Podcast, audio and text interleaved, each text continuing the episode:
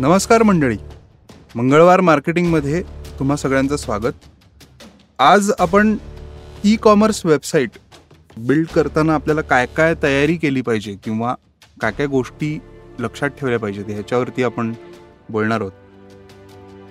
आता ई commerce website म्हणजे काय, तर तुम्हाला सगळ्यांना माहितीच आहे की आपण फ्लिपकार्ट, ॲमेझॉन या साईट्स तर वापरतो किंवा काही ॲप्स पण आहेत जे आपण रेग्युलरली वापरतो. उदाहरणार्थ स्विगी असेल, झोमॅटो असेल.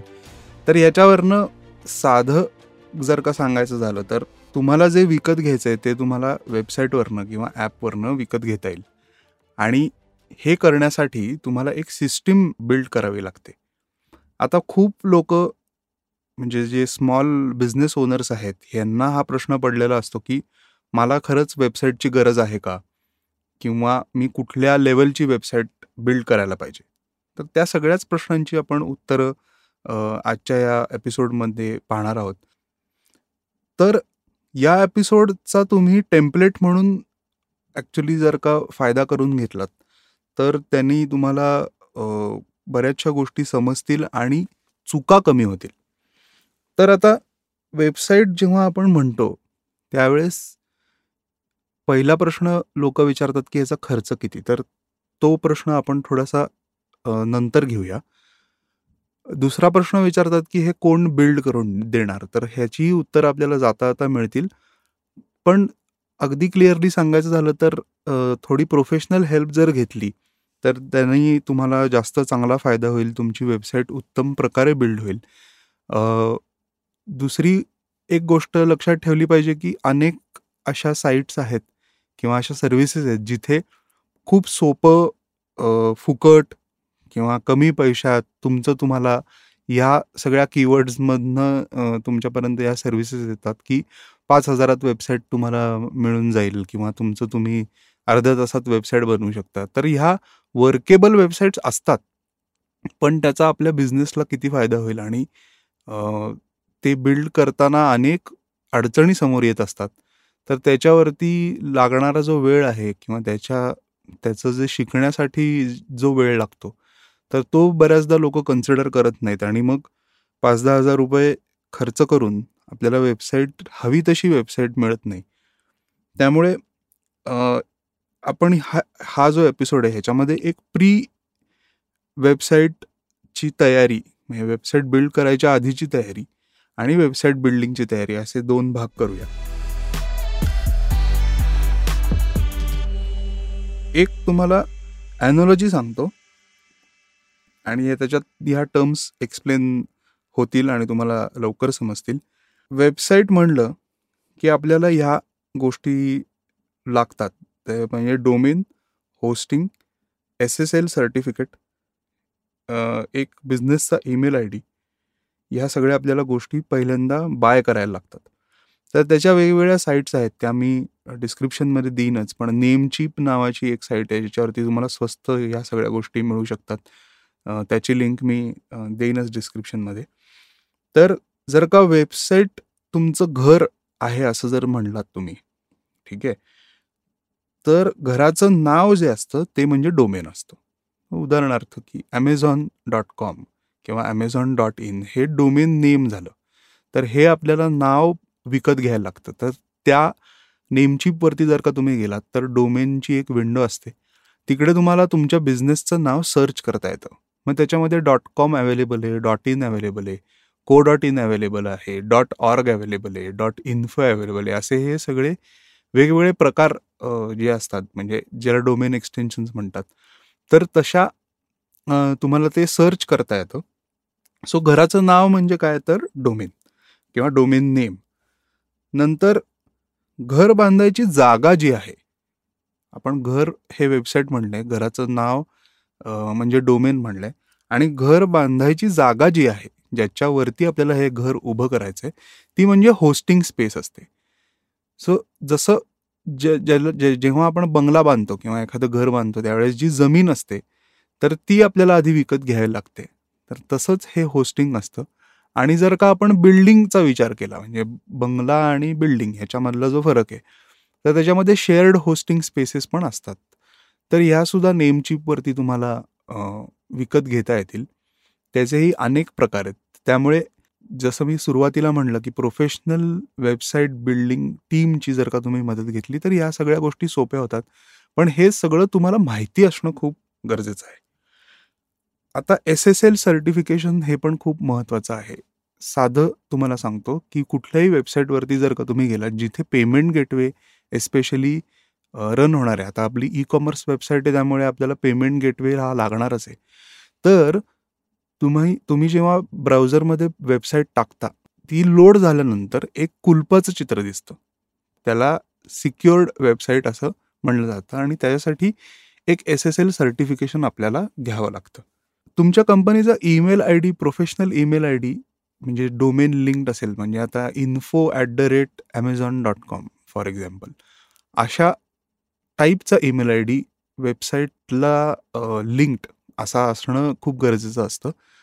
याचं साधं उदाहरण असं आहे किंवा ह्याचं साधं एक परसेप्शन असं आहे की पर्सनल ईमेल ID हे वेबसाईटवरनं जेव्हा फ्लॅश होतात त्यावेळेस त्याची प्रोफेशनल नेचर त्याचं कमी होतं, त्यामुळे तुमच्या बिझनेसचा ईमेल ID असणं खूप गरजेचं असतं.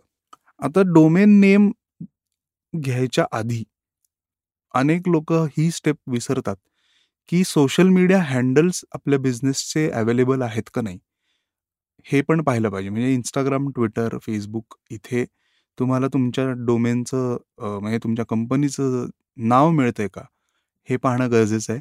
इन केस जर का ते मिळत नसेल तर त्याच्यामध्ये मग पुणे किंवा सिटी किंवा अंडरस्कोर वगैरे अशा गोष्टी करून आपल्याला ते नाव घेता येतं. पण शक्यतो सलग जितकं नाव असेल आणि सगळ्या प्लॅटफॉर्म्सवरती जर का सेम नाव असेल तर ते लोकांच्या दृष्टीने किंवा ऑडियन्सच्या दृष्टीने खूप सोपं पडतं. तर हे याची अवेलेबिलिटी चेक करणं सुद्धा तितकंच महत्त्वाचं आहे. हे करत असताना एक मास्टर फोल्डर तयार करणं तुमच्या लॅपटॉपवरती खूप इम्पॉर्टंट आहे. याच्यामध्ये या सगळ्या साईट्सची माहिती किंवा सोशल मीडिया हँडल्सचे युजरनेम, पासवर्ड, नेमचीपवरती त्याचं जे युजरनेम पासवर्ड असेल, आपण जेव्हा वेबसाईट बिल्ड करू त्यावेळेस त्याचं युजरनेम पासवर्ड असेल, ह्या सगळ्याची लॉग इन डिटेल्स आणि इतर माहिती, तुमची थीम असेल, तुमचे फोटोज असतील, ब्रँडिंग असेल, लोगोज असतील, राईटअप्स असतील, ईमेल ID चे काही क्रेडेन्शियल्स असतील, ह्या सगळ्या गोष्टी ज्या ॲडमिनिस्ट्रेटिव्ह गोष्टी आहेत याचं एक मास्टर फोल्डर तयार करणं, त्याच्यामध्ये नोट्समध्ये या सगळ्या गोष्टी सेव्ह करणं. एक्सेल शीट वापरा, नोट्स वापरा, ते महत्त्वाचं नाही आहे, पण एक फोल्डरमध्ये ह्या सगळ्या गोष्टी एकत्र असणं हे अतिशय अतिशय अतिशय महत्त्वाचं आहे. याचं दोन फायदेपेक्षा फायदे तर ह्याचे ऑब्व्हियसली आहेत की तुम्हाला रेडी रेकनर म्हणून होतं, पण अनेक छोट्या कंपन्यांचं मी हे पाहिलेलं आहे की उत्साहाच्या भरात अगदी सुरुवातीला भयंकर उत्साह असतो आणि त्यामुळे पटापटा हे सगळे सोशल मीडिया हँडल्स आणि सगळं केलं जातं, पासवर्ड सेव्ह केले जातात डिव्हायसेसवरती, त्यामुळे लॉग इन करताना काही प्रॉब्लेम येत नाही. ज्यावेळेस ॲक्च्युली पासवर्ड टाकायची वेळ येते त्यावेळेस हे पासवर्ड्स आठवत नाहीत आणि मग बऱ्याच हँडल्स तुम्हाला इनॲक्टिव्ह ठेवावे लागतात किंवा वेबसाईट्ससुद्धा अपडेट करणं अवघड होऊन बसतं, डेव्हलपर्सना त्याचा ॲक्सेस मिळत नाही, तर ह्या सगळ्या गोष्टी पुढे त्रास होतो या गोष्टींचा. त्यामुळे हे मास्टर फोल्डर तयार करणं हे खूप इम्पॉर्टंट असतं. जेव्हा तुम्ही हे मास्टर फोल्डर तयार करता त्याचा बॅकअप घेऊन ठेवणं तुमच्या हार्ड डिस्कवरती, गुगल ड्राईव्हवरती किंवा जिथे कुठले तुमचं क्लाउड स्टोरेज आहे आणि एखाद्या दुसऱ्या कुठल्याही लॅपटॉपवरती, मशीनवरती ज्याचा तुम्हाला ॲक्सेस असेल, असे 2 ते 3 बॅकअप्स या फोल्डरचं घेऊन ठेवणं हे पण तितकंच महत्त्वाचं असतं. कारण एकदा हे क्रेडेन्शियल्स समजा गेले आपल्याकडनं तर ते रिकवर करणं बऱ्याचदा कठीण काम होऊ शकतं. किंवा अनेक बिझनेसमध्ये असं होतं की एक माणूस कोणीतरी ह्या गोष्टी करत असतो आणि बाकी 2 पार्टनर्स आहेत किंवा अजून एखादा पार्टनर आहे किंवा आपण एखाद्याला आउटसोर्स केलं आहे काम, त्याच्याकडे हे सगळे डिटेल्स असतात आणि आपल्याकडे ॲज अ ओनर तुमच्याकडे हे डिटेल्स नसतात, त्यामुळे ह्या गोष्टीसुद्धा करणं गरजेचं आहे. आता तुम्हाला लक्षात आलं असेल की अजून आपण वेबसाईट बिल्डिंगला चालू पण नाही केलेलं आणि बरीच कामं आधी करावी लागतात, तर सुरुवातीला म्हणल्याप्रमाणे हे टेम्पलेट म्हणून तुम्ही वापरलं पाहिजे, किंवा हे एक स्ट्रक्चर म्हणून तुम्ही जर का वापरलं तर तुमचं ई कॉमर्स वेबसाईट बिल्डिंग हे अतिशय सोपं होऊन जाईल, किंवा त्याच्यातली तुम्हाला पूर्ण माहिती होईल. आणि मग कुठल्याही वेंडरबरोबर जेव्हा तुम्ही काम करताय त्यावेळेस तिथे तुम्हाला फसवलं जाणार नाही किंवा तुम्हाला माहितीपासून दूर ठेवलं जाणार नाही. आता आपण वेबसाईटचा एक सर्वसाधारण फ्लो पाहूया. तर हा फ्लो तुमच्या डायरीमध्ये किंवा एक्सेल शीट, वर्डमध्ये कुठेही एक फ्लो लिहिणं खूप इम्पॉर्टंट असतो. तो तुमच्या प्रोडक्टनुसार, सर्व्हिसनुसार थोड्याफार प्रमाणामध्ये चेंज होईल, पण बेसिक जो फ्लो आहे हा वेबसाईटचा चेंज होत नाही. सो ह्याचा सिम्पल एक प्रोसेस तुम्हाला सांगतो की असा विचार करा की तुम्ही कुठल्या तरी वेबसाईटवरती गेलाय आणि तुम्हाला एक ते प्रोडक्ट विकत घ्यायचं आहे, तर त्याच्यासाठी तुम्हाला काय काय स्टेप्स कराव्या लागतात हे डोक्यात जर का तुमच्या असेल तर हा फ्लो तुमच्या प्रोडक्टनुसार, तुमच्या बिझनेसनुसार डिफाईन करणं हे सोपं होतं. तुम्ही वेबसाईटवरती गेलात की तुम्हाला पहिले प्रोडक्ट्स दिसतील, त्याचे फोटो दिसतील, त्याचं डिस्क्रिप्शन दिसेल, त्याचे व्हेरिएशन्स दिसतील, म्हणजे काही कलर आहे का, टाईप आहे का, सायझेस काही वेगवेगळ्या आहेत का, तर ते तुम्हाला दिसायला पाहिजे. त्याच्यानंतर या सगळ्या गोष्टी सिलेक्ट करता आल्या पाहिजेत, म्हणजे टाईप ए, रंग निळा, साईज से 8x10 तुम्ही फोटो फ्रेममध्ये जर का असाल तर हे सगळे व्हेरिएशन्स सिलेक्ट करता आले पाहिजेत. त्याच्यानंतर ॲड टू कार्ट असं एक बटन तुम्हाला तिथे असणं गरजेचं आहे. तर आता ह्याच्यानंतर दोन फाटे फुटतात की आयदर तुम्ही एकच प्रोडक्ट घेऊन बाहेर पडताय किंवा तुम्हाला पुढचं शॉपिंग करायला सुद्धा आलं पाहिजे. त्यामुळे ही सिस्टीम ठेवणं किंवा हा फ्लो ठेवणं गरजेचं असतं. तर आता आपण असा विचार करू की तुम्ही ॲड टू कार्ट केलं आहे आणि तुम्ही कार्टमध्ये गेलाय, आता म्हणजे तुम्हाला आता पेमेंटकडे तुमची वाटचाल चालू आहे. तर जेव्हा चेकआउट पेज, ज्याला आपण म्हणतो की जिथे तुम्हाला तुमची कार्ट असते, तिथे तुम्हाला सगळं दिसतं की तुम्ही काय काय शॉपिंग कार्टमध्ये टाकलेलं आहे. आता पुढची स्टेप असते की आयदर तुम्ही बऱ्याचशा साईट्स कंपल्सरी लॉग इन करायला लावतात किंवा साईनअप करायला लावतात, तर तसं न करता तुम्ही गेस्ट चेकआउट पण ठेवू शकता, म्हणजे जिथे तुम्हाला कस्टमर म्हणून एक स्टेप कमी होते की साईनअप करा आणि काही वेळेस माहिती देणं किंवा ती स्टोअर होईल, त्याचा गैरवापर होईल, ह्यांनी लोक साईनअप करत नाहीत, तर तिथनं ड्रॉप होण्याची शक्यता असते. त्यामुळे गेस्ट चेकआउटसुद्धा ऑप्शन ठेवणं तितकंच इम्पॉर्टंट आहे.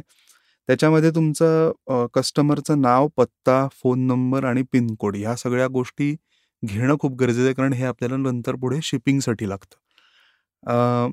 हे बरेचसे फील्ड्स कंपल्सरी ठेवले तरी चालणारे असतात, पण बाकीच्या ज्या काही गोष्टी आहेत की कंपनीचं नेम असेल किंवा अजून काही जवळच्या खुणा असतील वगैरे, त्या ते तुम्ही ऑप्शनल ठेवू शकता.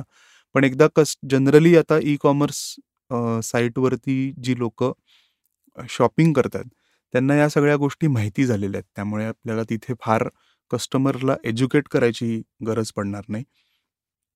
एकदा हे झाल्यानंतर दोन त्याच्यामध्ये भाग असतात की एक बिलिंग ॲड्रेस असतो आणि एक शिपिंग ॲड्रेस असतो. तर मोस्टली जेव्हा बिलिंग ॲड्रेस फिलअप करतात त्यावेळेस एक ऑप्शन तिथे आलेला असतो की shipping address is same as billing address, तर तोही ऑप्शन आपण एनेबल केला तर कस्टमरला दोनदा तीच माहिती दोनदा भरावी लागत नाही, ती तशीच कॉपी पेस्ट होते आणि कॅरी फॉरवर्ड होते. पुढचा भाग, हे सगळं भरून झाल्यानंतर पुढचा भाग येतो तो शिपिंगचा. तर शिपिंगमध्ये सुद्धा अनेक पद्धती तुम्हाला फॉलो करता येतील. हे तुमच्या डे 1ला तुम्हाला हे माहिती पाहिजे किंवा ह्याचं बरोबर उत्तर तुम्हाला माहिती पाहिजे, हे डोक्यातनं काढून टाका. ह्याच्यातनं शिकण्यासारखं बरंच असतं. 2-3 महिने एखादी मेथड रन करून बघायला काही हरकत नाही आणि त्याच्यानंतर त्याच्यात चेंजेस नक्कीच आपण करू शकतो. पण शिपिंगमध्ये एक फ्री शिपिंग मेथड आपण करू शकतो, एक फ्लॅट शिपिंग मेथड असते, म्हणजे एक 50 रुपये, 60 रुपये जे काय असेल तो फ्लॅट रेट तुम्ही घेता. आणि तिसरी एक मेथड असते की पिनकोडनुसार तुमचा शिपिंग रेट जो असतो, म्हणजे कुरिअर किती रुपयाला पडेल हा एक कॅल्क्युलेट होत असतो. तर त्याचेही बरेचसे कोड्स आणि प्लगइन्स अवेलेबल असतात. मी असं सजेस्ट करेन की जे छोटे बिझनेसेस आहेत, पहिल्यांदा वेबसाईट करत आहेत, तर यांनी एक फ्लॅट रेट शिपिंग ठेवणं खूप इम्पॉर्टंट आहे.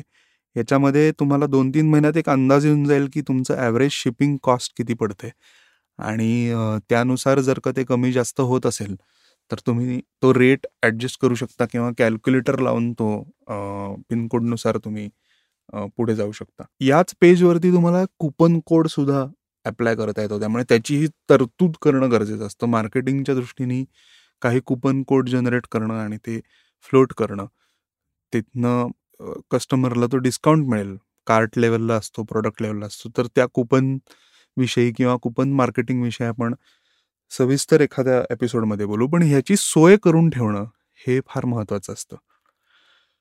ह्या सगळ्या स्टेप्स झाल्यानंतर पुढचा इम्पॉर्टंट भाग जो येतो तो म्हणजे पेमेंटचा. तर इथे COD एक ऑप्शन एनेबल होऊ शकतो. COD म्हणजे कॅश ऑन डिलिव्हरी, जिथे तुम्हाला अर्थात अनेक गोष्टी लक्षात ठेवल्या पाहिजेत. ते आपण पुढे शिपिंगचं जेव्हा मी डिटेलमध्ये सांगेन त्यावेळेस आपण हे बोलूया. पण पेमेंट गेटवे म्हणजे काय, तर तुम्हाला एक सिस्टीम असते ज्याच्या थ्रू तुमचं बँक अकाउंट त्या पेमेंट गेटवेशी कनेक्टेड असतं. तिथनं तुम्हाला debit card, credit card, internet banking, UPI IDs म्हणजे तुमचे जीपे, फोनपे, पेटीएम, भीम ॲप, ह्या सगळ्या ॲपवरनं कस्टमरला पेमेंट करता येईल. त्याला चॉईस मिळेल की कुठल्या मेथडनी पेमेंट करायचं आहे. यासाठी हे पेमेंट गेटवे फार गरजेचा असतो. आता ह्या सगळ्या प्रोसेसेसमध्ये सेलर म्हणून किंवा बिझनेस ओनर म्हणून तुमचा हस्तक्षेप कुठेच नाही. हे सगळं ऑटोमेशन मोडमध्ये गेलेलं असतं आणि त्याचा खूप फायदा होतो. अनेक छोटे बिझनेसेस जेव्हा येतात कन्सल्टिंगसाठी तर तेव्हा त्यांचा हा प्रश्न असतो की पेमेंट गेटवेला काही ट्रान्झॅक्शन फी द्यावी लागते. म्हणजे कितीतरी पर्सेंटेज असतात, 2% प्लस ₹2, 3%, 5%, बऱ्याच लेवल्समध्ये पण ह्या पेमेंट गेटवेचे रूल्स असतात. तर ते वाचवण्यासाठी अनेक लोक म्हणतात की आपण हे गुगल पेचा कोड जर का तिथे फ्लॅश केला तर आपल्याला पेमेंट पण डायरेक्ट बँकेमध्ये मिळेल आणि आपल्याला कमिशनही द्यावं लागणार नाही. आता फक्त कमिशनचा विचार केला तर ही सिस्टीम बरोबर आहे, ती करता पण येईल. पण जेव्हा व्हॉल्यूम वाढायला लागतो, जास्त कस्टमर्स तुमच्या साईटवरनं प्रोडक्ट्स घ्यायला लागतात, त्यावेळेस प्रत्येकाचा तो ट्रान्झॅक्शन आयडी ट्रॅक करणं किंवा कस्टमरला तो प्रत्येक वेळी तो इन्सर्ट करायला लावणं, यानी तुमची बाईंग प्रोसेस ही थोडीशी एलॉंगेट होते आणि लोकांना ती आवडत नाही. तिथनं पण तुमचे कस्टमर्स ड्रॉप होण्याची शक्यता असते आणि त्यामुळे अनेकदा COD एनेबल करणं सुद्धा सोपं पडतं. की पत्ता टाकला, COD ऑप्शन हे केला, पेमेंट कंप्लीट केलं, तुम्ही कस्टमर मोकळा झाला. जेव्हा प्रोडक्ट मिळेल त्यावेळेस तुम्हाला त्याचे पैसे मिळतील. त्याचे रूल्स आपण पुढे बघूचे. पण पेमेंट गेटवे इंटिग्रेशन हे मी तर असं सांगेन की ह्याला तुम्ही ऑप्शनल गोष्ट ठेवूच नका. गुगल पेनी पेमेंट्स घेणं हे मॅन्युअल काम आहे, तर त्या भानगडीमध्ये पडू नका. आपल्याला आपण वेळ वाचवतोय, ऑपरेशनल एफिशियन्सी वाढवतोय वेबसाईट बिल्डिंग मुळे किंवा वेबसाईट बिल्ड केल्यामुळे. त्यामुळे गुगल पेचा कोड वापरून आपल्या डायरेक्ट बँकेमध्ये पैसे घेऊन कमिशन वाचवणं हे हा पॉईंट तुम्ही डोक्यातनं काढून टाका. आता इथे तुमचं परचेस कंप्लीट झालेलं आहे. तर परचेस कंप्लीट झाल्यानंतरसुद्धा अनेक गोष्टी वेबसाईट थ्रू घडल्या पाहिजेत. त्याच्यामध्ये एक ऑर्डर कन्फर्मेशनचा ईमेल कस्टमरला गेला पाहिजे. सिमिलरली ऑर्डर आली आहे हा ईमेल तुम्हाला आला पाहिजे. त्यामुळे ही सिस्टीम बऱ्याचशा वेबसाईट बिल्डिंग जे प्लॅटफॉर्म्स आहेत जे आपण पुढे पाहूया तिथे तुम्हाला या सगळ्या सिस्टीम्स एनेबल झालेल्या असतात. इथे हे सांगायचं कारण असं आहे की ह्या पोस्ट परचेस ज्या गोष्टी आहेत ह्या सुद्धा एनेबल आहेत की नाही किंवा याबरोबर फंक्शन करतायत की नाही याच्याकडे लक्ष देणं गरजेचं आहे. आता ह्याच्यात ऑर्डर कन्फर्मेशनचा ईमेल जो जातो त्याचं एक टेम्पलेट सेट करणं गरजेचं असतं. त्याच्यामध्ये कस्टमरचं नाव येतंय का, तुमच्याकडनं काही मेसेज जातोय का, डिलिव्हरीचे काही अपडेट्स जातात का की तुम्हाला साधारण 4 ते 5 दिवस लागतील, 2 दिवस लागतील, ट्रॅकिंग लिंक येईल, XYZ, तर जे काय डिटेल्स तुम्हाला पाठवायचे आहेत आणि अर्थात जे प्रॉडक्ट त्यांनी घेतलेलं आहे त्याचे डिटेल्स ऑटोमेट होतातच. त्यामुळे हे ईमेल्स जाणं फार गरजेचं आहे. ह्याच्यात ऑर्डर जर का कॅन्सल झाली, म्हणजे तुम्ही रिजेक्ट केली असेल किंवा पेमेंट न झाल्यामुळे ऑर्डर कॅन्सल झाली असेल तर त्याचंही नोटिफिकेशन कस्टमरला गेलं पाहिजे. याचं कारण असं आहे की समजा कस्टमरला असं वाटत असेल की पेमेंट झालंय पण ते झालं नसेल, बँकेकडनं रिजेक्ट झालं असेल, टेक्निकल काही फॉल्ट असेल, तुमच्या इथनं काही त्याला ब्रेक झाली असेल सिस्टीम, तर त्या केसमधनं कस्टमरला नोटिफाय करणं हे तितकंच महत्त्वाचं असतं.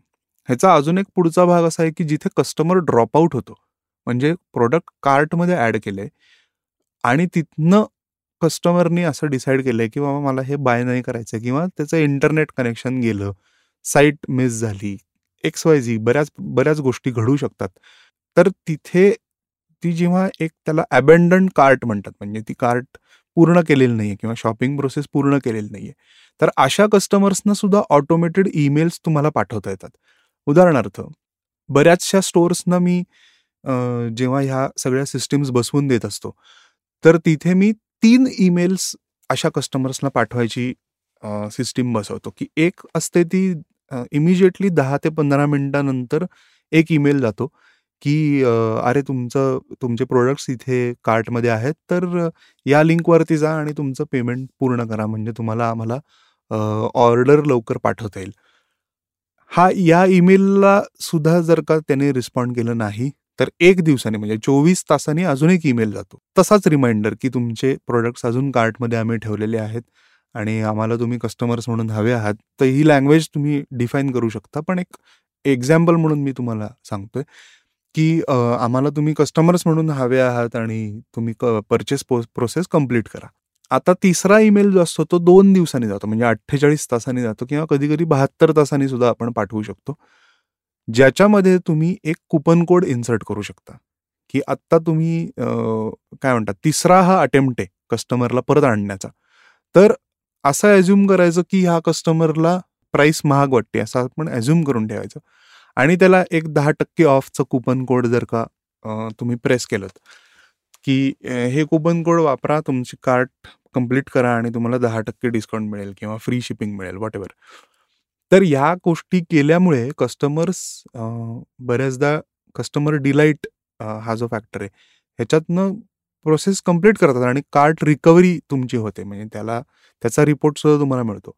पण कंटिन्युअस फॉलोअप केल्यामुळे, आणि आता ह्याच्यात ऑटोमेशनचा का इम्पॉर्टन्स आहे कारण ॲज अ ओनर तुम्ही अनेक गोष्टी करत असता, म्हणजे प्रोडक्ट डिझाईन करण्यापासून किंवा त्या इतर ऑपरेशन गोष्टींमध्ये हे जे कस्टमर सर्व्हिसिंग आहे किंवा प्रत्येक 24 तासांनी मेल पाठवणं, 48 तासांनी मेल पाठवणं, ह्या मॅन्युअली करायला तुम्ही जर का गेलात तर तुम्हाला 24 तासही कमी पडतील, कारण जेव्हा जसं जसा ट्रॅफिक वाढेल तशा ह्या केसेससुद्धा वाढत जातात.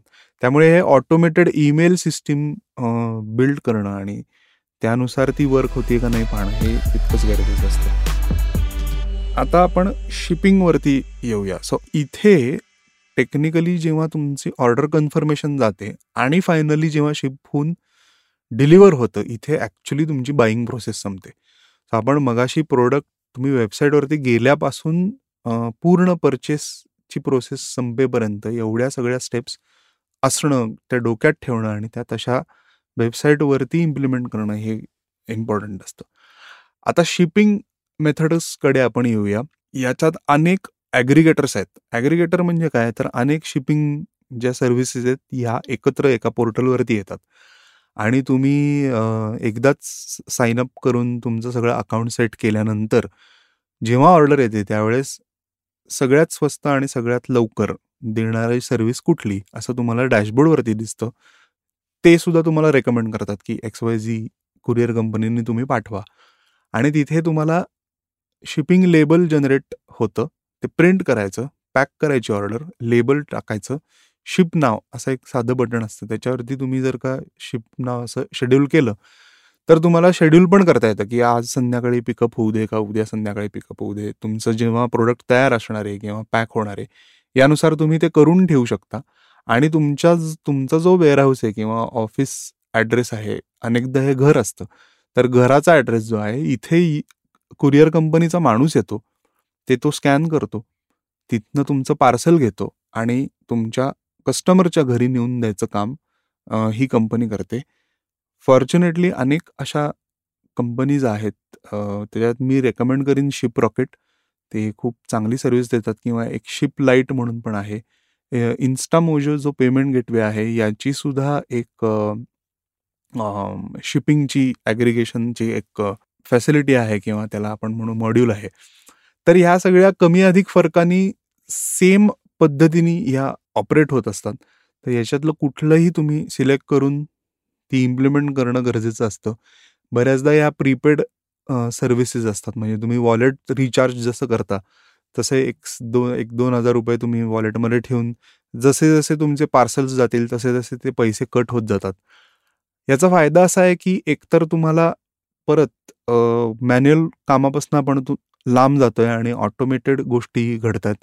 तुम्हाला उठून पोस्ट ऑफिसमध्ये जायला लागत नाही, तुम्हाला कस्टमरला शिपिंग ID किंवा रिसिट पाठवायला लागत नाही, व्हॉट्सॲपवरती कस्टमरला डायरेक्टली मेसेजेस जातात, ट्रॅकिंग लिंकबरोबर अपडेट्स जातात, ईमेल आणि SMS हे दोन्ही गोष्टी ह्या शिप्रॉकेट फॉर एक्झाम्पल आपण जर का केलं असेल तर इथनं तुमच्या ज्या ऑटोमेटेड जातात की आता पिकअप झालं आहे किंवा आता पॅक झालं आहे, आता तुमच्या डेस्टिनेशनला पोचलं आहे, आता आउट फॉर डिलिव्हरी, अशा एक 4-5 स्टेप्समध्ये तुम्हाला नोटिफिकेशन्स कस्टमरला जातात आणि याचे कुठलेही एक्स्ट्रा पैसे आकारले जात नाहीत सध्या तरी.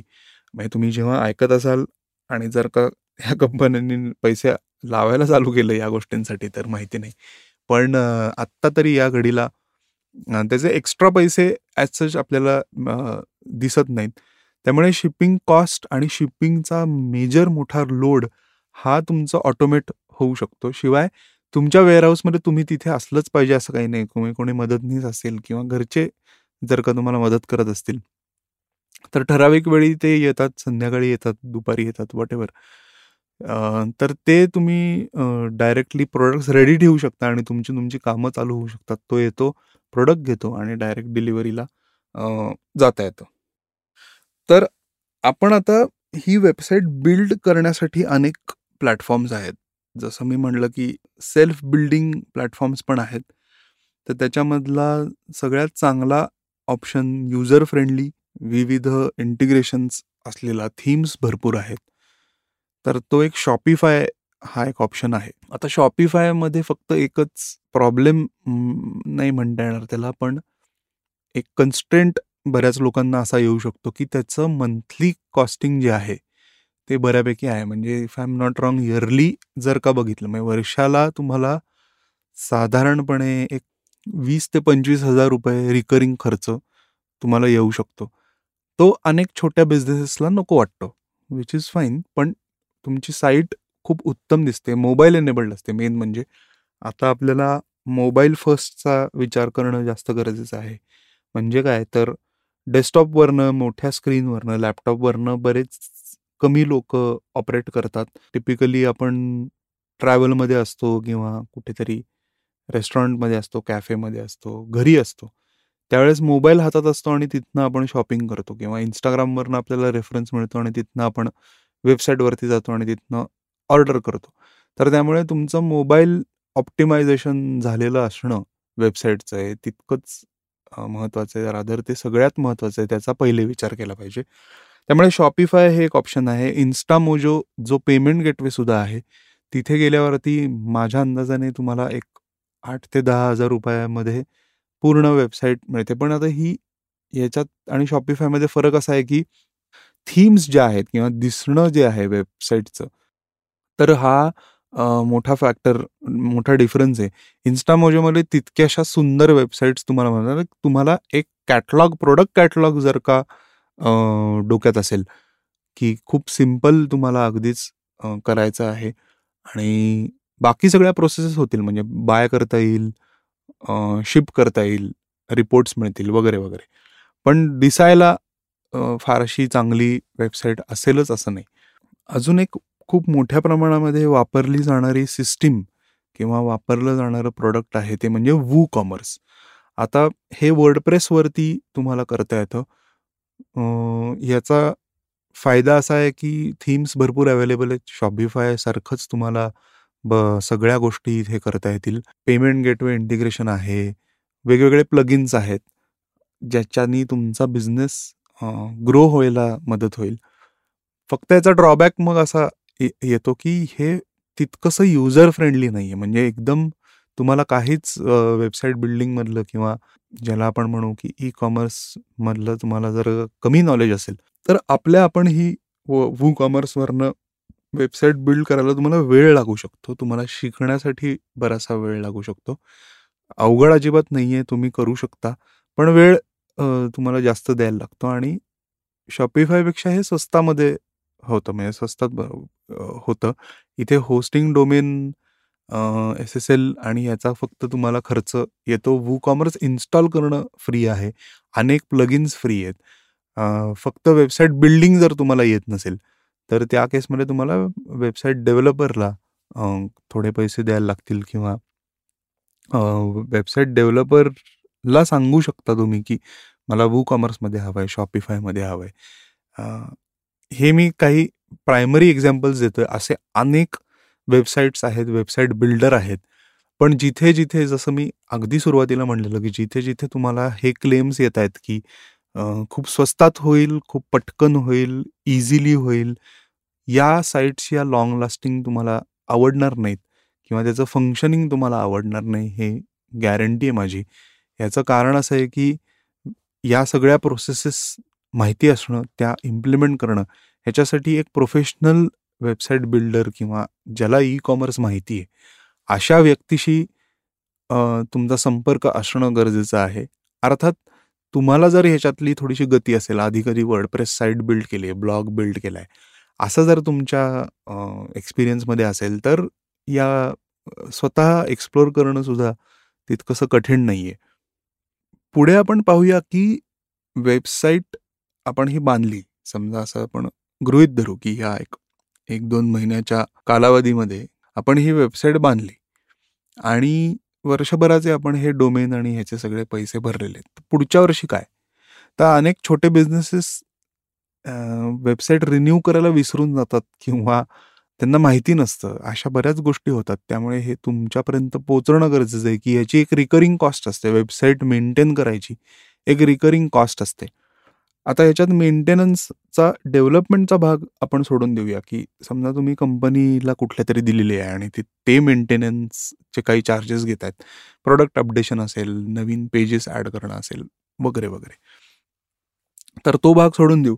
पण बेसिक वेबसाईट तुम्हाला जिवंत ठेवण्यासाठी किंवा बेसिक वेबसाईट रनिंग मोडमध्ये ठेवण्यासाठी तुम्हाला domain, hosting, SSL, email, website builder म्हणजे शॉपिफाय किंवा इन्स्टामोजो यांचे काही असतील, स्क्वेअर स्पेस नावाची एक सर्व्हिस आहे, तर या सगळ्या लोकांची ही रिकरिंग कॉस्ट तुम्हाला ठेवावी लागते. सो डोमेन, होस्टिंग, SSL ह्याचा जर का विचार केला तर ढोबळ आकडा पकडून चाला की 5,000 रुपये वर्षाला तुम्हाला करावे लागतात. अनेकदा 3-3 वर्षाचं रिन्युअल केलं तर तुम्हाला मोठी स्वस्त पडतं, पण आपण स्टार्टअप्स आहोत, नवीन काहीतरी ट्रायआउट करतोय, त्यामुळे युज्युअली लोक 3 वर्षाचं रिन्युअल करत नाहीत, 1-1 वर्षाचं करतात.